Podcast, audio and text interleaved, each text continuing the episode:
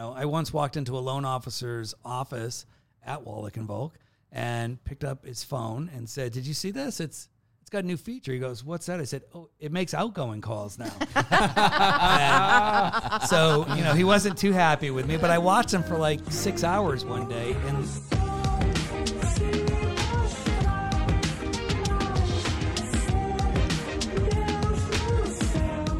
Welcome to the iBuyer Experiment. We are so excited. We have a special guest with us today. We have Brian Rogerson. He's the president and CEO of Wallick and Volk. up, Welcome. Brian? oh, thanks for having me. That's, that's quite a title. I know. I know. I was like, Yeah. should we? Uh, should I be? Am I Chief. qualified to be sitting next? I to know, you? right? We're excited. It took ten years, but I managed to grab all the titles. Hey, He's gr- funny grind too. until you're there. Wallick and like a hundred year old company too. That's what's really impressive. That's, Yeah, that's it's America's oldest privately owned mortgage banking firm. wow. Wow. Wow. Whenever I Another see cool that, I'm like, wow, that's so neat. Yeah. Well, give us a little background, Brian, about your your career in the mortgage industry and give us like the the highlight reel. Okay, well, in uh, 1986, I was a Pru-Bache securities dealer with my Series 7's license and all that kind of stuff. Um, discovered that it was much easier to give people money than to take their money and invest it. uh, I went over to this small company in Monroe, Connecticut, right next door to where I lived, and walked in blind and said, I'm here for a loan officer position. And they said, Yeah, we're not hiring. Which could you imagine, like Yeah. a real estate agent walking in and said, I'd like to talk to you about joining Yeah. your firm? You're like, Yeah, no, we're, we're good. And I'm like, uh, you obviously don't know what you're talking about. So let me talk to the owner. He goes, okay. And he goes and gets this other guy. Sit down with that guy and have a conversation, which leads to the fact that I was drafted out of high school as a shortstop and they were looking for a shortstop for their softball team. I played softball that night and got hired because of Wow. my ability to play softball. The irony of that story is the guy that I said go get the owner was the partner. No kidding. Oh. wow. So for the entire time I worked there, that that other guy never liked me. a little So I got in the mortgage business because How I funny. can play softball. hey, shortstop. It's always a Whatever it takes. that is so, such a cool That was story. 19 high demand 1987. So so then okay, so you're there, you you're making loans. Tell us about the the progress and transition. Yeah. So I mean, you learn that you know in 1987 it's exactly the same as it is today, mm. which drives me crazy about this generation, so to speak, which is front load the loan, right? Like mm-hmm. like every problem should be day appropriate. So by that, mm-hmm. if you have an income issue, you had an income issue on day one, the day that someone mm-hmm. sent them to pre-qualify, right? An appraisal issue, yeah, that's when the appraisal gets done. So, you know, at that company, they taught you, you know, front load these deals, get their tax returns, get their pay stubs. Uh, we had to order credit reports by mail. Oh my goodness. They, By mail, yeah. They showed up in the mail. wow. So we waited like five days to see what the credit looked like. Pony Express. But you definitely learned how to be a loan officer. When I when I started, we originated the loan. We basically processed the loan. Yeah. We had to know more than the underwriter, and when the loan was ready to close, we prepared the closing documents. Really? APR, everything. Wow. Wow. So you guys did docs? we did everything. Wow. And now today, uh, the typical person does enter. Yeah. and, and, an A, and an AUS tells you approve eligible or not, right? Yeah, Which send a link for the 1003. Do uh, like everything is automated. and as as cool as that technology is, it's actually not helpful. I mean, the better way of doing it is to traditionally underwrite. Well, it gives you a better understanding. Sure, right? because there were no FICO scores. So if you paid your your landlord and you paid your car payments, that, that made you an A baller. Yep. If you had some lates on a credit card or whatever, we knew you how to prioritize. You knew how to pay your most important bill. what mattered most? But AUS doesn't know any of that. They just sees a number, right? Hmm. And just kind of plugs it into the algorithm. So there's been so many changes, so many ups and downs. Rates were like 17%. Yeah. Wow. Oof. And people were lining up for money. Yeah. Hmm. Wow. You know, now we go from three to six and the sky is falling. Yeah. yeah. So it's an education time to re educate everybody that 3% should have never existed in the first place. Yeah. It was artificially Oh, for manipulated. sure. And, you know, there was only so much of that time could go by. And now, you know, I think we jumped to seven to get five to feel good again. Yes. Yeah. We adjust expectations. Yes, exactly. So basically, yeah, I, I worked in the business for a long time. In 1996, I started my own mortgage banking firm back east.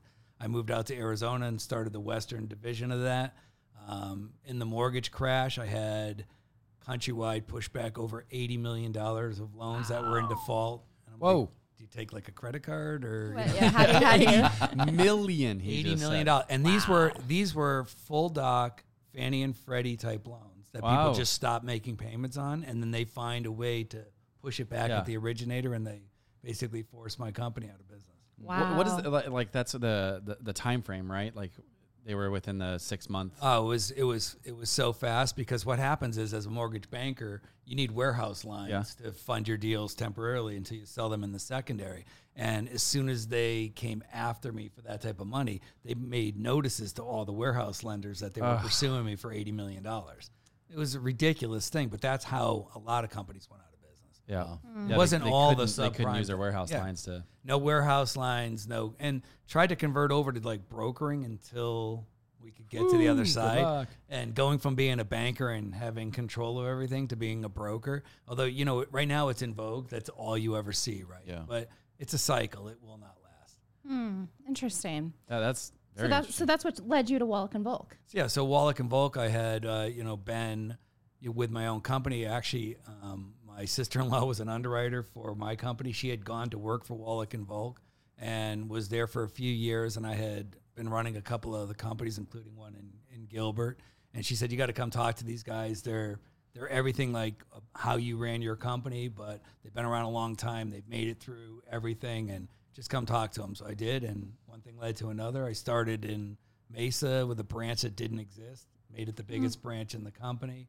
I did personal production, led the company in production one out of the three years that uh, it took me to get to the next level. And then I moved from there to running all of Arizona. Then I went from all of Arizona to all branch managers in the company, about 26 locations.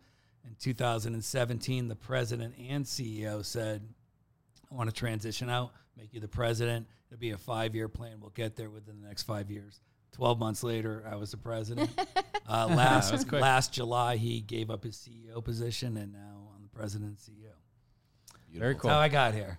Very cool. You're also very innovative. Yes, very. Innovative. And uh, you know, in in your space, I believe Yep. you're very innovative. You see new things and you go for it. And I want to talk a little bit about your Cash to Win program Okay. Yep. because we do promote that through Zoodealio across the country. And I know that the team here, we believe it's one of the best financial products uh, for buyers. So, can you talk a little bit about what Cash to Win is and how it works? Sure. Uh, about a year and a half ago, when you could not get an offer accepted because you're going up against all cash, we needed to convert our qualified borrowers into a cash position buyer. So mm-hmm. it started out as a purely purchase transaction type of thing.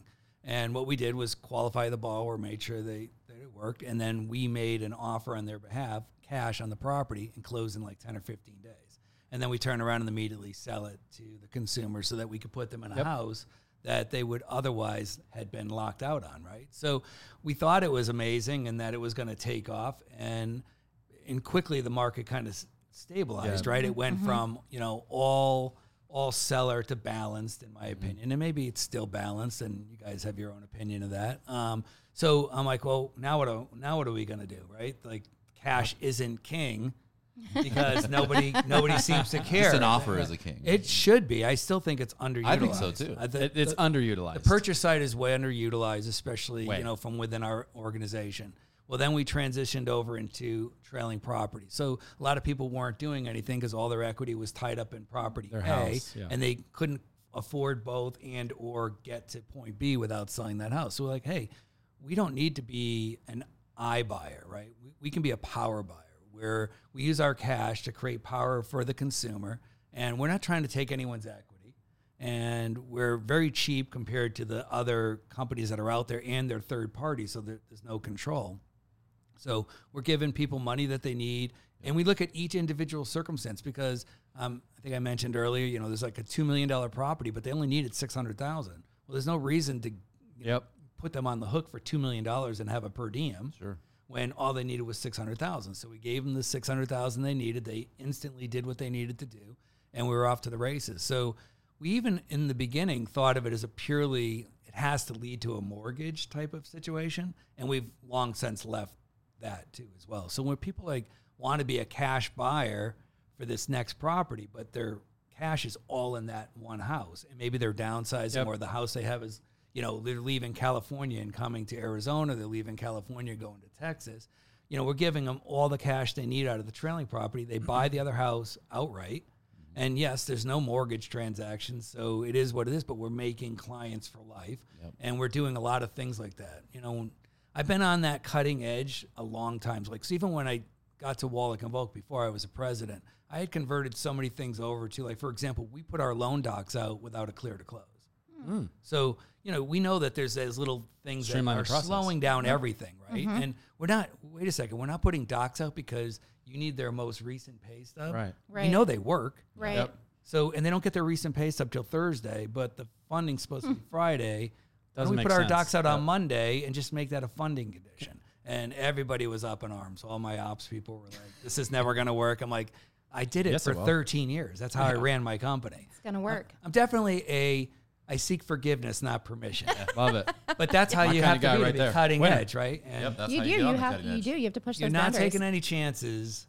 You know, You're going to be out of business. like the you know the saying I've never I've never foreclosed on anyone. Then you must not be lending right because that means you're not taking any chances, mm-hmm. and it's just the way it works. So So uh, uh, there's a lot there that we can unpack. But Yeah. one thing before we move on to something else, what coverage area do you have for cash to win? so if we're uh, if we're acquiring a trailing property, one of a property that already exists nationwide.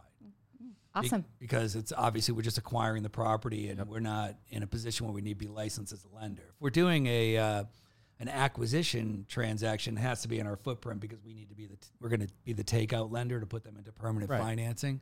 And we're in like 12 states all out west. So, but we've been buying pro- bought in Hawaii, we bought in New York, we bought in Kentucky, we bought in Florida, Georgia, Tennessee. So, you know, we find like as people move here a lot, it's actually a, a tremendous product from that standpoint because everybody's coming this way, right? Yeah. Uh, or in the or in our footprint between Texas and California and other states like that. So, yeah, anywhere in the United States, and we just look at each deal individually.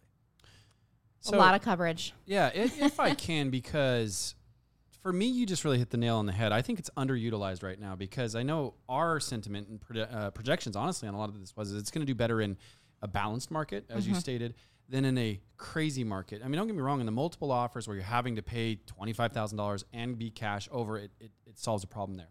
But in today's time, when you have houses that have actually been on the market for Yeah, 30, 40 days, you can negotiate terms and price. Mm-hmm. And it's underutilized by LOs mm-hmm. and agents. And mm-hmm. so let me just ask the bold question why do you think so many practitioners are missing that opportunity? Good I- I think it's education. They're- You know, the, the agent doesn't understand it, and you know they're they're not going about it the right way. Like you said, if you're if you're going into a transaction on a property that's been sitting around for 45, 60 days, right? You could do an all cash acquisition, have the strike price be you know five percent less with a two or three percent concession, Yep. and have it all paid for by somebody else own the property, get into the position to do what you need to do with permanent financing, and you're off to the races. So I think it's an education thing. I think it's a little bit scary. People don't understand what they don't understand. Um, I get a lot So of new. I'll give you the number one thing I get from a lot of real estate agents. Oh, I have that.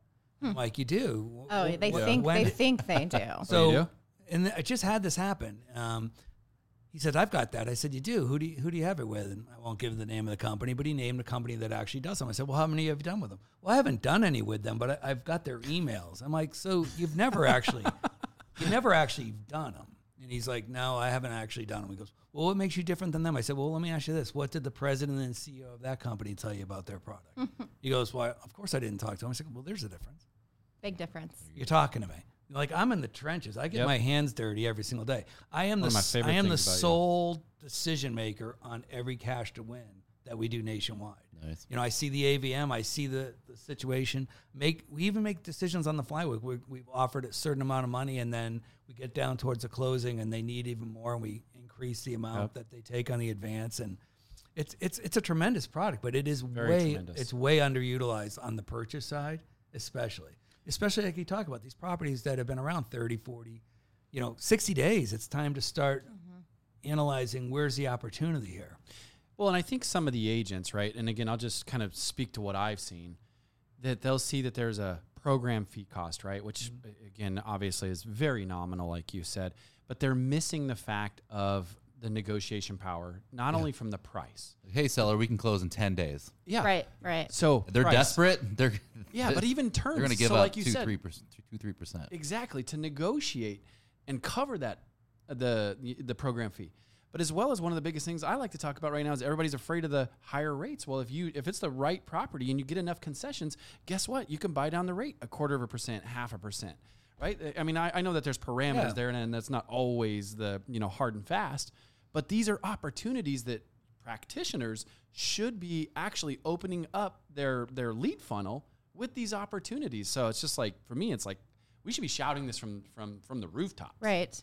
Mm-hmm. You know, and, and one of the things that we've done specifically at our company is we use it as a security blanket mm-hmm. all the time. Mm-hmm. So I, I allow our loan officers or and their agent partners to go to the person with that property that is listed and hasn't sold yet and go out into the marketplace and make that offer with confidence, mm-hmm. set their close of escrow date wherever there's, and now they're getting away with like some 45s and even 60s, right? Yeah. Mm-hmm. And hey, if you sell the house, I'll throw this contract away. This contract is only if you need it. So you have Ultimate 100% security. security. in that I will acquire this property so that you can close on that new property in 60 days. But if for any reason that thing sells and you can make it happen without me, God bless. We'll just give you the security of knowing that you can proceed.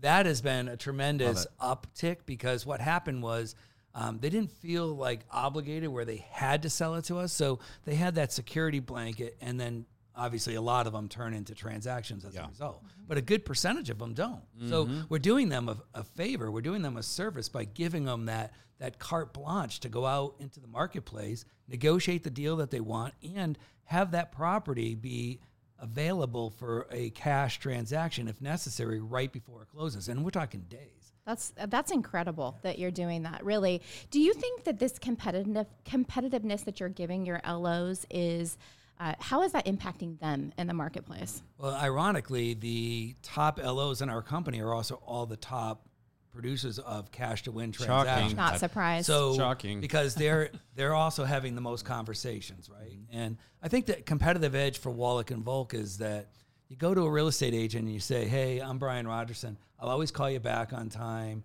You can reach me on Saturday and Sunday. I'm a really good guy. I do FHA, VA, and conventional." and and you'd be like, "Yeah, minimum expectations." right. Yeah. right? Wah, but if. I come and say, hey, I've got this program where we can take people, turn them into cash buyers on the purchase side, or use their existing property to create a transaction that would not happen otherwise, you got a few minutes. That's the edge for us. Yep. But it's but you can tell not all of them are talking about it mm-hmm. because if you're not doing any, you can't be talking about it. Mm-hmm. So the ones that are talking about it are doing way more transactions than the, the ones who are not. Yeah.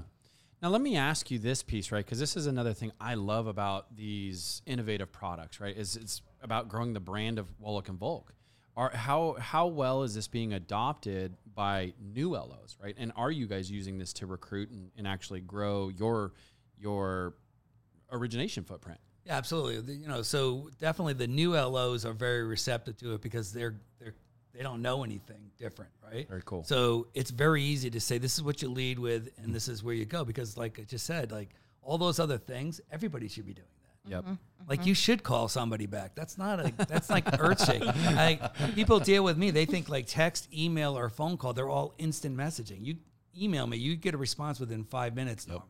If you text me, you get a response right away. So I'm trying to educate them like it's all about service. It's a service industry. It's not an interest rate industry. You know, everyone's within an you know an eighth, a quarter, three eighths, which is a marginal difference in payment, but it's the service that gets it done. People chase the lowest rates, and what they usually chase is a loan that doesn't close, hmm. because there's a reason why that that rate was advertised that way. Probably can't even be delivered, and or most people don't qualify for it, and they find out deep At into the end. process, hmm. and then they get the rate that they could have had all along. Finally, after dragging themselves through this process, and they stay where they're at because they always reward the person that lied to them. They lose, they lose the service. Exactly. But the hmm. you know the, the the marketplace needs to understand that there's so much innovation that could happen, right? And you're seeing um, that starting to really It's continuing to Like, we're- unfold, yeah. I think we're doing you know four or five million dollars a month currently in and, they cash to win. Very Beautiful. cool. That's incredible. I, I just love it. I love that you're innovative. And we talk a lot about innovating, especially on the lending side. And one thing that comes up on this podcast often is I always say, I could go to the Cadillac dealership today and I could, you know, walk out. I could probably walk out with two or three Escalades at, you know, $400,000 in, in Escalades and we could drive off the lot. Why can't I go today and get a mortgage? And what would have to happen in order for that process to be streamlined and quick? Well, I mean, the process is available already. Where you know, other than dealing with Dodd Frank and the and the disclosure timeline, like the disclosure timeline is is longer than we need. So we could close faster than the law allows. Um, like I said, it's all about front loading. Like it's not that difficult to have a conversation with you and understand where you're really at. Right. The mistake people make is they're not taking that time to have the high trust interview where they probe a little bit deeper and certain statements the consumer will all they're not trying to lie to you. They just don't know what to tell you. So you, you've got to know what to ask them right? Mm. If i say jason what do you do for a living? Oh I'm, I, i'm a landscaper. And i go okay how much do you make? And he goes i make $100000 a year. And i just instantly try to qualify him that way. I'm out of my mind because wait a second maybe he owns a landscaping company. He doesn't pay any taxes he makes over $100000 a year but he writes everything off right? So I make zero. you got to you got to you've got to probe and you've got to keep going and and that's the understanding that most people they're so afraid of hurting their sale by asking too many questions. It's actually the opposite. They're hurting like i want to do business with the person that's asking the probing questions because i know they know what to ask. Instead of just trying to rush through it issue that prequel. And that's the other thing the prequel there should be some penalty for the prequel not being worth anything Ooh. I agree. it should have to have more value than the paper it's printed on. Uh, but no one gets held to a standard, right? And I true. understand, but things change. Well, that's different. Like you could prove that if you issued a prequel and they lost their job, Sure, that's easy. then to- that's, that's that- easy you could to- prove Right. that. But you should have to be able to back up that your prequel was actually valid.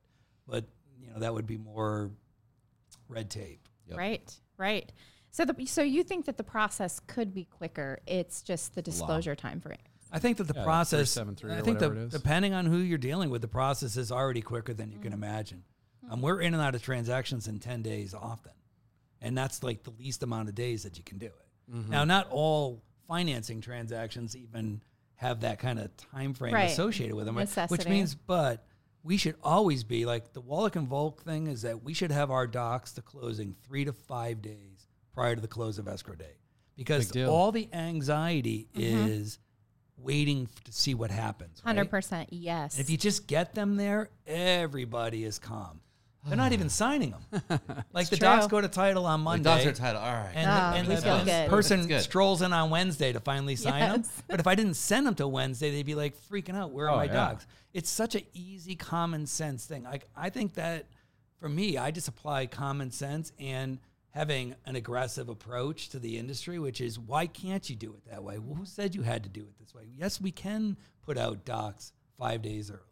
I mean, they're all common sense mm-hmm. approaches, and even this cash situation, it it makes a lot of sense, right? Is there some risk? Yeah, and you know, I screwed up some stuff early and learned the hard way. Mm-hmm. You know, one of the things I did wrong in the beginning was one of the first transactions we did was like an eight hundred thousand dollar house, and we were advancing six hundred thousand on that particular borrower's needs. We bought it for the six hundred and gave him six hundred. We just created a comp mm. for yourself. for yourself. ourselves Yeah. to hurt ourselves in the resale to get all the money back. Yep. So we learned that mistake. Yep. Yep. You know, fast and did it the mm-hmm. right way and set the you know set the market price where it belongs and the advances accordingly and off to the races. So it is a lit. You know, you live and learn. So we made mm-hmm. some pretty good mistakes. Another one we accepted an offer on a property without like even looking at it because I just assumed if they're sending the offer, it all makes sense. And why would you send me the offer if this hasn't all been vetted out and blah blah blah blah blah? Lost thirty one thousand dollars on that Oh, transaction ouch. because I had no idea that the nut, the math didn't work, and it was like a Sunday night instead of like slowing down and doing the math. I accepted the offer, so it's it's all live and learn, and and we've gotten way better at it as a result of it, and we're making things happen in so many different ways, especially. Um, turning people into pure cash buyers when they've got that trailing property. So yeah, it's not great for the mortgage company because we're missing a mortgage transaction, but we're doing a service to our real estate agent. Heck to yeah. the, the consumer's going to refer everyone Yep. to us, um, and and time so fast. Yep. We did one where the deal fell apart in New Mexico. They were moving to their retirement home in Texas. And three days before they were supposed to close on their New Mexico sale, so they go to their retirement home in Texas, that deal fell apart on that side. We bought their house for cash in New Mexico in two days, and they became cash buyers on their original close of escrow date on a property that would normally be everyone five alarm fires. So it's Very stuff like that that goes on. That, Solving problems. yeah. Yes, But that's it what it's all is- about. But to your point, it should be better than this. So it's possible. It exists already, but it's not not for everybody. Mm-hmm. Yep. And even within my own company, some are better at it than others. Like so, like learn to be like this person and get it done, thing. Well, it, you know, it's it's pretty apparent why why Wallick and Volk is flourishing under your leadership. You're just doing some really cool things there. Uh, let's let's talk a little bit about just the real estate industry in general because it's it's been a really interesting time this past year, and you know you've seen a lot. You've seen a lot of market changes and cycles. Uh, what are what are you sharing with your LOs about you know what you see for the future of real estate? I still think that there's an upside, so people need to buy. And you know, you've, you've seen the term running around there. You know, uh, marry the house, date the rate, right? So you know, everything is going to be cyclical. So you know, rates that were three have moved up, and then they're starting to come back down. But these rates will probably come back down in the next six months. And so why not get in there now? And you could always refinance. And like you said, if you do it right, you could have the seller pay for the buy down Yep. and put yourself in a position where, you know, you've got the same low payment all the way up to the time where you refinance. So I'm pro real estate. I'm not a big stock Yeah. market guy. I always use the example of if you bought $500,000 worth of Enron, what do you have today? right? But if you bought five hundred thousand dollars worth of property at the peak mm. of this entire marketplace back before the crash, the value of it is actually up. Right. Like mm-hmm. there's plenty of stocks that we can talk about mm-hmm. that the value is not up, and they're and they're companies that you never would have thought, Yep. right? So I think real estate is always the solution, whether it be you know cash flowing investment properties or you know second homes or primary residences. That it's it creates um, generational wealth. That's my big thing because I, I grew up in a in a in a different time. I grew up in a city. You didn't walk on our side of the street. Mm. Um, I learned to speak with only my fists for the first like 14 years of my life. So where did you grow up, I grew up in Brockton, Massachusetts. wow. Okay. So you know, it was when I moved to Nothing Connecticut. wrong with being a boy growing up. Yeah, exactly. the only problem was is when I moved to Connecticut, I didn't know that the response wasn't supposed to be punching him in the face immediately. so um, I quickly moved to I will never throw another punch unless someone throws the first one, and that's what I've, I'm teaching my grandkids and my, all my kids is like be the finisher, not the starter, because I was definitely probably not the finisher at first because I was coming from a different place. You didn't have time to think in Massachusetts. You better throw first because you might not get a chance. So it's a whole different world, and and you know generational wealth with real estate is how it's possible, right? So anybody that plans right can you know get that home, whether it's a starter home, a, a step up, uh, their final dream home, whatever, and eventually get it to a place where they're leaving that free and clear for their next generation. And if they do that for their kids, their kids will be in a position to start doing the same type Yep, of things yep. and create generational wealth. Because like if you think about Europe, Europe's notorious for people having inheritances and mm-hmm. big inheritances, right? Inheritances in the United States is, I, I, well, I know for a fact because both my parents have passed away, and each one of them I wrote checks, so I know oh. that there's no inheritance that existed in my lifetime. But I'm reversing that with my children and, and hopefully Love it. their children. So I see real estate as that long-term generational wealth. It's the place where you raise your family and and you're going to gather with your family. I'm doing things to my current home that make no sense from a real estate investment standpoint, but that's where I live, Yeah. right? And that's where we're going to gather. So, you know, that pool and that Ramada, they're trade offs for a quality of life. And everybody has that and can have that in this marketplace. There's so much opportunity still to acquire property and not be a renter. The thing that drove me absolutely crazy and made me question whether I'm really that smart or not was rates were like two and seven eighths, and every corner was putting up an apartment building. Mm. Mm. Wow. And you kept saying to yourself, why are they building all these Yep. apartments when everyone can buy? They've got two and seven eighths. They've got down payment assistance programs. Like almost anybody that wants to, that put themselves in any position to do so, could buy. Mm-hmm. Yet they're So building true. apartment buildings everywhere. Well, they obviously knew where it was going, and now Yep. look at that shift. Like we're seeing a shift where renting is going to become Well, rents a norm, right? have spiked, And they're crazy they've crazy. gone- been It- going crazy for year after year. and affording a home is typically lower priced than a rental, especially when you factor in the tax deductibility and all the other things that can be put into it. A home use of an office if you're Yep. if you've got a side hustle or whatever. So real estate's where it's at. I think it'll always be where it's at.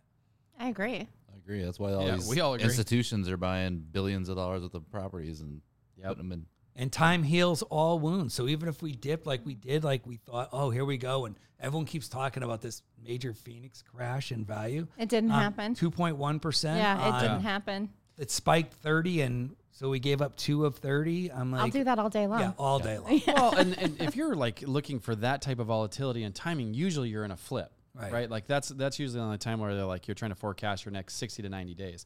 But if you're ho- planning on holding it at any length of time, three, you know, 10 years, 20 years, you know, the, uh, the property, it's always going to be steady growth, right? Like I mean, if you look at that, what is it? That 100 year index that's been done so many times, right? The amount of growth that's that's gone on is is obviously just astronomical in the real estate world. and i think that the, I, 99%. I think that the you know the challenge is the getting the owner occupant into properties mm-hmm. first and foremost right so you saw you know fannie penalize people for second homes and for mm. investment properties and i get it at that time and we still have an inventory issue right so We do. they're still going down that path, which is primarily getting people into homes that want to live in that home and raise their family. And I'm a proponent of that. I get I get that Me comes too. first and foremost. But there's also a lot of properties that are in certain locations, second homes and, and whatnot, that they are truly second home communities. Right. Right. Mm-hmm. And so, you know, you're not really taking someone's primary occupancy away from them. And, you know, these big conglomerates buying all this rental property, you know, that that's a problem, right? And so, you know, we're seeing some leaning towards those guys being slapped around a little bit to prevent it, but they're always going to find a way. Yep. Their Oh, yeah. access to Oh. their access to capital is almost unlimited. Didn't didn't they? Yes. J.P. Morgan just raised like another thirty billion dollars. for that Something purpose. astronomical. It's in, yeah. it's Yeah. the largest um, raise for residential real estate. It's insane. So it's very difficult, I think, for you know first time home buyers or whatever. But you know, I'll I'll give you a quick example in Connecticut. So 1987, I went to work for the mortgage company. 1989, I bought my first property, hmm. and it was a two bedroom condo for three hundred and seventy five thousand Whoa. dollars. Wow. And That was in 1989. wow. And then you had like a, an association fee of like six hundred dollars a month, and taxes back there were like And seven. you would have had a rate of like Right. 15, right? Exactly. In 89? And so if that could happen then and I could find my way into a property, clearly people can maneuver the five to six percent interest rate range and where these properties are at value is plus Arizona in particular, like, you know, taxes are low. Uh, you don't, you know, pay six thousand dollars a winter to heat your house. No. Right. You actually almost have no electric bill Right. during the winter. I mean, there's so many reasons for being here, and values of the property should continue to go up, especially with this type of inventory shortage. And the builders just not building the way they were. Mm-hmm. So let's let's wrap up today with some advice to our, our listeners are primarily real estate agents. And I know that you give your LOs a lot of great advice on how to go out there and build incredible businesses. And so I want to leave today with some advice for the real estate agents that are listening on how they can go out there and really build their business. Well, I would say the first thing is is working your database, your sphere of influence. In fact, I just saw a publication this morning which surprised me with the percentage of where the loans come from. And it said like 35% of all the loans in 2022 came from the realtor referral and like 27% came from your database. And social media was like 2% and Yeah. online was like 7% and you know the builders were under 5%. So everyone's always saying I'm losing all my loans to builders or this this and that. If no matter whether you're a loan officer or a real estate agent, it is working your sphere of influence. It's- secret it's agent. making phone calls, having conversations. Who do you know that's looking around? Who do you know that could that could help? Who do you know that has been working and should be owning and for whatever Mm. reason they haven't even pursued it? I'll have a casual conversation with them, but it takes work.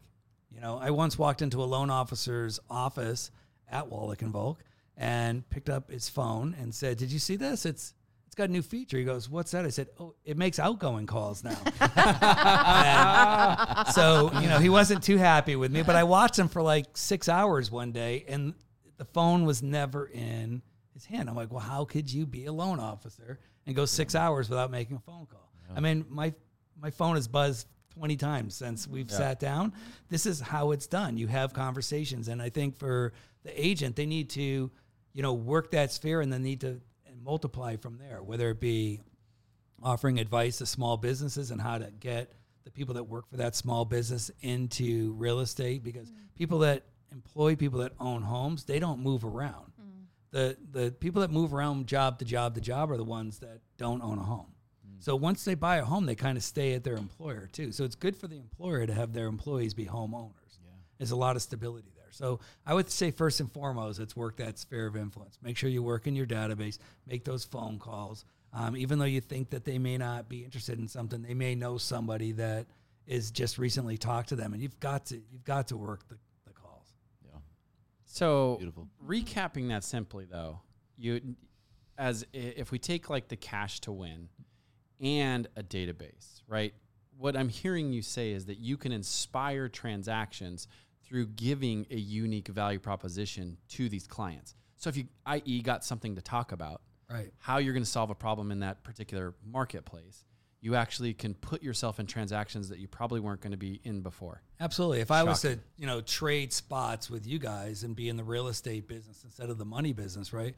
I'd be contacting all of the clients that I put into properties or other people that own homes and say, "Hey, have you been looking around? Is this something something that you'd like to look out there and see what's available?" Well, I don't do that because I don't I don't want to go through the hassle of selling my home and then not finding the home I want. No, no, no. We're not talking about that. We're talking about find the home you want, and we've got the house you have covered, hmm. one way or the other through a traditional sale that happens during the period or through the cash to win so that you can, you know, with confidence move forward and, you know, transact on that new home. And we're seeing a ton of that. Yep. like my best loan officer, bar none, probably does 10 cash to wins a month, but only four or five of them turn into I actually fund them. Their so hedge the other five as a are all hedges, and that number is rising and rising and rising. And that whole it. group of real estate That- that agents person sees the that are working with them are going, "This is a no brainer." Yes, I love mm. it. it's a no brainer. Is that here in Phoenix or It's is it? every yeah. I will 100 percent do it here in Phoenix. oh no, I was talking that specific one is Yes, very that, that cool. loan officer's in the Mesa office, and another one in Cheyenne does the same thing. And, That is so And she's cool. in a market where you would think it'd be a little bit difficult to explain this. Cheyenne's small, and you know a fraction of any of these, Mm, mm-hmm. you know, small towns type of thing, and people get it. Mm-hmm. And it's just giving them the confidence to go out there and to explore their options because it's a reason to get them out there. And now they're out there and they're like, oh, wait a second, that's my dream home. I can do I, this." I, want to do this. Yeah, and. I can do this now. I can I've do had it. that conversation with that loan officer.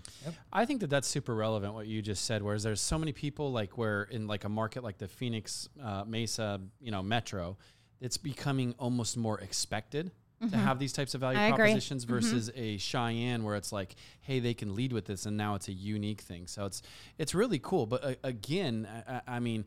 So, like Kala was saying a second ago, our listener base, we have a lot of LOs too. So, I want to make sure that they know if they want to do more deals and more business, that they can reach out to you and possibly open up the conversation to see how they could work with something. Yeah, absolutely. I mean, I- I would say that you know, from a Wallick and Volk standpoint, the, the when a loan officer comes to Wallick and Volk from someplace else, we have traditionally doubled or tripled their business in the first 24 months, Wow. That's and they stay there. I can see why. Um, and we don't have Yep. turnover because of it. And we're a smaller company, 300 people, but you know, and we're built that way intentionally because with the rise and fall of economic conditions, these these big lenders that have Yep. 30,000 employees, they're- they they got they got beat up pretty bad the Sure. last 12 months. You know, we get you know, we break even, lose a little bit of money, no big deal because we're positioned to do that. We're positioned to go long. But people with, you know, 3,000, 5,000, 10,000 employees, they're just hemorrhaging money right now. Yeah. And Yeah. they haven't come out the other side yet. No. Mass layoffs Mass layoffs and the, eh, or getting acquired. and I the- several of them. the values of the loans in the Yep. secondary have have shrunk. Shrunk, so yeah. the margins are are razor thin. So you take, you know, 50% drop in volume and the loan's worth half as much as they were before, Boy. it's a much bigger multiplier that puts them in a bad posi- position. We're we want to be innovative. We want to continually look for the next big thing. Keep keep pushing the limits of what can and can't be done. At my company previously, I had an ad that we ran and we were doing it. We did a drive-through mortgage. They came in in the morning and we had loan docs out in the afternoon. Wow. Back before Dodd Frank. Wow. And you talk about cool. you know freaking everybody out. Oh, yeah, that did it. It freaked them out. Yeah, I bet. But it worked every single time. A drive-through. A drive-through mortgage. Now you- you think about it, like who mortgage. needs That's a great. drive-through? Like Har- even hardly who- anybody. Who, who even needs a ten-day close on a regular transaction, right? Not But very many. The fact that you can do it is the separating factor. It makes you better at you know all that other stuff. You know, so you know to the to the point with the cash to win. Either real estate agent or a loan officer. This is what makes us different. We're out here dealing with things that are just people don't even comprehend, right? There's a big trend towards mortgage brokers right now, right? So mortgage brokers, they work in their underwear, they have no assistance, they sit in their house and they wait for a transaction and they have no control over it. Real estate agents aren't really down with a partner that can't control the transaction. So, you know, they, they're definitely selling price only, right? They're not going to have any of this stuff. And if they do, it's through third party vendors that it takes two or three weeks just to get a decision. They cost three, four mm. times what we do to transact. And again, no control. It's just, I offer it, I have it, but it's not really the same thing. Got it. Very cool. Well, it has been such a wonderful time here Yes. today. I feel like we could go on and on all day, but we so appreciate you. Thank you so much for your value and your wisdom. It's been Thanks a for great having time. me. Yeah. You want to tell anybody where they could where they can find you if they want to reach out to you? 'Cause Yeah, like I said, I know we got some LOs out here. Yeah, that I uh, guarantee it's Wallick and Volk at WVMB.com, and I'm right there on the website. Brian Rogerson, just reach out to me direct and give you a call. Awesome. Awesome. And he will. Thanks, All the way. guys. Remember to Thank you. like, subscribe, and tune into the next one.